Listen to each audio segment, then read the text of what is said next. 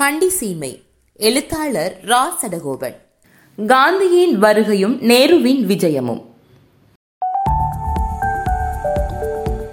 ஆயிரத்தி தொள்ளாயிரத்து முப்பதுகளை அடுத்து வந்த தசாப்தத்தில் இலங்கை வாழ் இந்திய தமிழர்களை பொறுத்தவரையில் சில சுவாரஸ்யமான அரசியல் மற்றும் தொழிற்சங்க நிகழ்வுகள் இடம்பெற்றன. அத்தகைய நிகழ்வுகளில் ஜவஹர்லால் நேருவின் இலங்கைக்கான இரண்டு விஜயங்கள் முக்கியத்துவம் பெறுகின்றன. அவரது முதலாவது விஜயம் ஆயிரத்தி தொள்ளாயிரத்து முப்பத்தி ஒன்றிலும் இரண்டாவது விஜயம் ஆயிரத்தி தொள்ளாயிரத்து முப்பத்தி ஒன்பதிலும் இடம்பெற்றது. இதற்கு முன் மகாத்மா காந்தி ஆயிரத்தி தொள்ளாயிரத்து இருபத்தி ஏழாம் ஆண்டு விஜயம் ஒன்றை மேற்கொண்டிருந்தார். மகாத்மா காந்தி அவர்களும் பண்டித நேரு அவர்களும் பிரித்தானிய ஏகாதிபத்தியத்துக்கு எதிராக மேற்கொண்ட சுதந்திர போராட்டங்கள் காரணமாக உலக புகழ் பெற்றிருந்தார்கள். அதற்காக அவர்கள் பல தடவைகள் சிறை சென்றுள்ளார்கள். இந்த போராட்டங்களின் போது சுமார் எண்பதாயிரம் பேர் கைது செய்யப்பட்டு சிறைகளில் அடைக்கப்பட்டார்கள். ஆயிரத்தி தொள்ளாயிரத்து முப்பதாம் ஆண்டு இங்கிலாந்தின் டைம்ஸ் சஞ்சிகை மகாத்மா காந்தியை உலகின் முதன்மை மனிதன் என்று பெயரிட்டது. இவர்களது புகழ் இலங்கையிலும் பெரிதாக பரவியிருந்தது. இலங்கை எங்கும் இவர்களுக்கு பெரும் வரவேற்பு அளிக்கப்பட்டது. கொழும்பு யாழ்ப்பாணம் கண்டி நுவரெலியா பதுளை ஆகிய பிரதேசங்களில் இவர்களை காண பெருந்திரளான மக்கள் கூடினர். அவர்களின் வருகையால் இலங்கை வாழ் இந்திய மக்களிடையே ஒரு எழுச்சியும் புத்துணர்ச்சியும் ஏற்பட்டது. மகாத்மா காந்தியுடன் இணைந்து வந்திருந்த சக்கரவர்த்தி ராஜகோபால் ஆச்சாரியார் காந்தியை பார்க்க வந்திருந்த பெருந்திரளான இந்திய வம்சாவளி தோட்ட தொழிலாளர்கள் பற்றி குறிப்பிடும் போது அவர்கள் திரள் திரளாகவும் கூட்டம் கூட்டமாகவும் வந்திருந்தார்கள். அந்த பெரும் கூட்டத்தில் மகாத்மா காந்தியின் முகத்தை ஒருமுறை பார்த்துவிட ஆயிரம் ஆயிரம் தலைகளுக்கு மேல் எட்டி எட்டி பார்த்தார்கள். துள்ளி குதித்தார்கள். இந்த நாட்களில் தோட்டங்கள் பல இவர்கள் சென்று மகாத்மா காந்தியை பார்ப்பதற்கு வசதியாக விடுமுறை வழங்கியிருந்தார்கள். காந்தியின் கார் சென்ற பாதைகளில் எல்லாம் மக்கள் அடர்ந்து இருந்ததால் அவரது கார் முன் செல்ல மிகவும் சிரமப்பட்டது. அநேகமான தோட்டங்களில் இருந்து அனைத்து ஜனங்களும் வீதியில் வந்து மகாத்மா காந்தியை ஒருமுறை பார்த்து விடுவதற்காக குவிந்திருந்தார்கள்.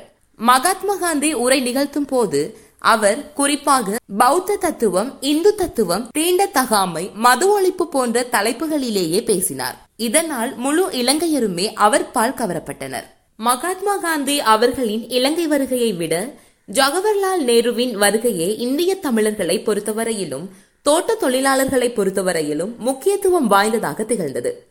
நேருவின் முதல் வருகையின் போது அப்போது இலங்கை இந்திய காங்கிரசின் தலைவராக செயல்பட்ட ஜோர்ஜ் இ டி சில்வா அவர்களும் அவரது பாரியாரான அக்னஸ் அவர்களும் கண்டியில் வரவேற்பு விருந்தளித்து உபசரித்தனர். இக்காலத்தில் இந்திய அரசின் அதிகாரத்துவ முகவராக செயல்பட்டு வந்த கே பி எஸ் மேனனும் அவரது துணைவியுமான சரஸ்வதி அம்மையாரும் இந்த வரவேற்பு வைபவங்களில் முன்னின்று செயல்பட்டனர். இக்காலத்தில் தோட்ட தொழிலாளர்களின் சமூக பொருளாதார உயர்வுக்காக பல்வேறு விதங்களில் குரல் கொடுத்தனர். ஆயிரத்தி தொள்ளாயிரத்து இருபத்தி ஏழாம் ஆண்டு தோட்ட தொழிலாளர்களுக்கான குறைந்தபட்ச கூலி சட்டத்தின் மூலம் அவர்களுக்கான வேதனம் நிர்ணயம் செய்யப்பட்டிருந்த போதும் அது பின்னர் பல்வேறு காரணங்களை காட்டி குறைக்கப்பட்டது. அதனை மீண்டும் அதே அளவுக்கு வழங்க வேண்டும் என மேனன் கடுமையாக குரல் கொடுத்தார். அத்துடன் பெருந்தோட்டத்துறை தொழிலாளர்களின் பிள்ளைகளுக்கு கல்வியறிவில் முன்னேற்றம் கொண்டு வர வேண்டும் என்பதற்காக தோட்ட பிரதேச பாடசாலைகளின் எண்ணிக்கையை அதிகரிக்க வேண்டும் என செயல்பட்டார். அவரது முயற்சியாலேயே புசல்லாவை சரஸ்வதி தமிழ் வித்யாலயம் தோற்றுவிக்கப்பட்டது. அவர் இக்காலத்தில் மலையகத்தின் முதல் தொழிற்சங்கவாதி கோ. நடேசையரின் தொழிற்சங்க நடவடிக்கைகளுக்கும் ஆதரவளித்து வந்தார். பின்னர் மலையக காந்தி என்று அழைக்கப்பட்ட கே. ராஜலிங்கம் அவர்களும் இவர்களுடன் இணைந்து செயல்பட்டமை குறிப்பிடத்தக்கது. இக்காலத்தில் இலங்கை வாழ் இந்தியர்களின் வாழ்க்கை நிலைமையை மேம்படுத்துவதற்காக பல்வேறு சங்கங்கள் அமைக்கப்பட்டு செயல்பட்டு வந்தன.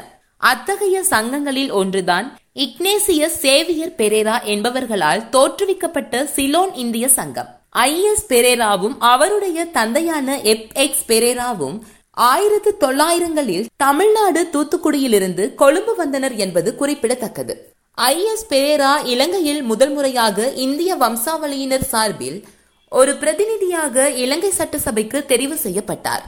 அவர் தொடர்ச்சியாக இந்திய வம்சாவளி தோட்ட தொழிலாளர்களின் பிரச்சினைகள் தொடர்பில் சட்டசபையில் குரல் கொடுத்து வந்தார்.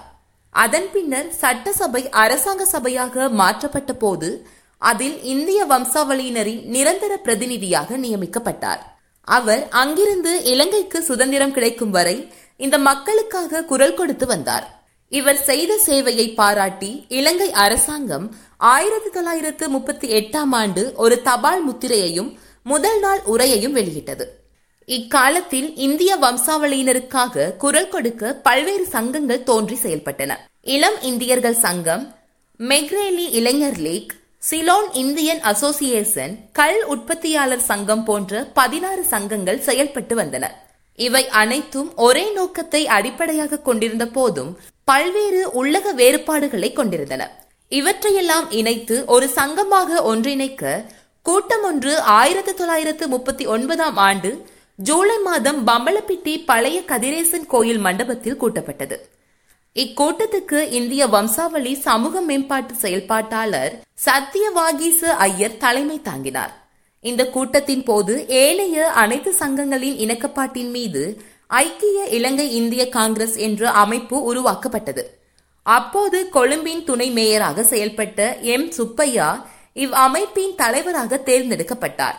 அப்துல் அசீஸ் செயலாளராகவும் S. R. M. Valliappa Chettiar பொருளாளராகவும் மற்றும் சத்தியவாகீஸ்வர ஐயர் கோ நடேசையர் ஆகியோர் அரசியலமைப்பு சபைக்கும் எஸ் பி வைத்தியலிங்கம் செயற்குழு உறுப்பினராகவும் தெரிவு செய்யப்பட்டனர். எஸ் பி வைத்தியலிங்கம் ஆயிரத்தி தொள்ளாயிரத்து முப்பத்தி ஓராம் ஆண்டு மலையகத்திலிருந்து அரசாங்க சபைக்கு தெரிவு செய்யப்பட்ட அங்கத்தவர் ஆவார். அவருடன் பெரியார் சுந்தரமும் சட்டசபைக்கு தெரிவாகி இருந்தார் என்பது குறிப்பிடத்தக்கது. எனினும் இந்த சங்கங்களுக்கு இடையில் காணப்பட்ட முரண்பாடுகள் தொடர்ந்தும் நீடிக்கத்தான் செய்தது. இச்சந்தர்ப்பத்தில்தான் ஆயிரத்தி தொள்ளாயிரத்து முப்பத்தி ஓராம் ஆண்டு இறுதி பகுதியில் ஜவஹர்லால் நேரு இலங்கை வந்திருந்தார். ஜவஹர்லால் நேருவின் தலைமையில் மீண்டும் இந்த சங்கங்கள் ஒன்றிணைக்கப்பட்டன. அதற்கு ஐக்கிய இலங்கை இந்திய காங்கிரஸ் என்று பெயரிடப்பட்டது. V R M Lakshmanan Chettiar தலைவராகவும் அப்துல் அசீஸ் மற்றும் எச் எம் தேசாஸ் ஆகியோர் இணை செயலாளராகவும் தெரிவு செய்யப்பட்டனர். எனினும் அதற்கு பின்னரும் கூட சிலோன் இந்தியன் காங்கிரஸ் இந்திய தோட்ட தொழிலாளர்கள் மேம்பாட்டுக்காக சுறுசுறுப்பாக செயல்படவில்லை என்ற குற்றச்சாட்டை தன் தோள் மீது சுமந்து கொண்டுதான் இருந்தது.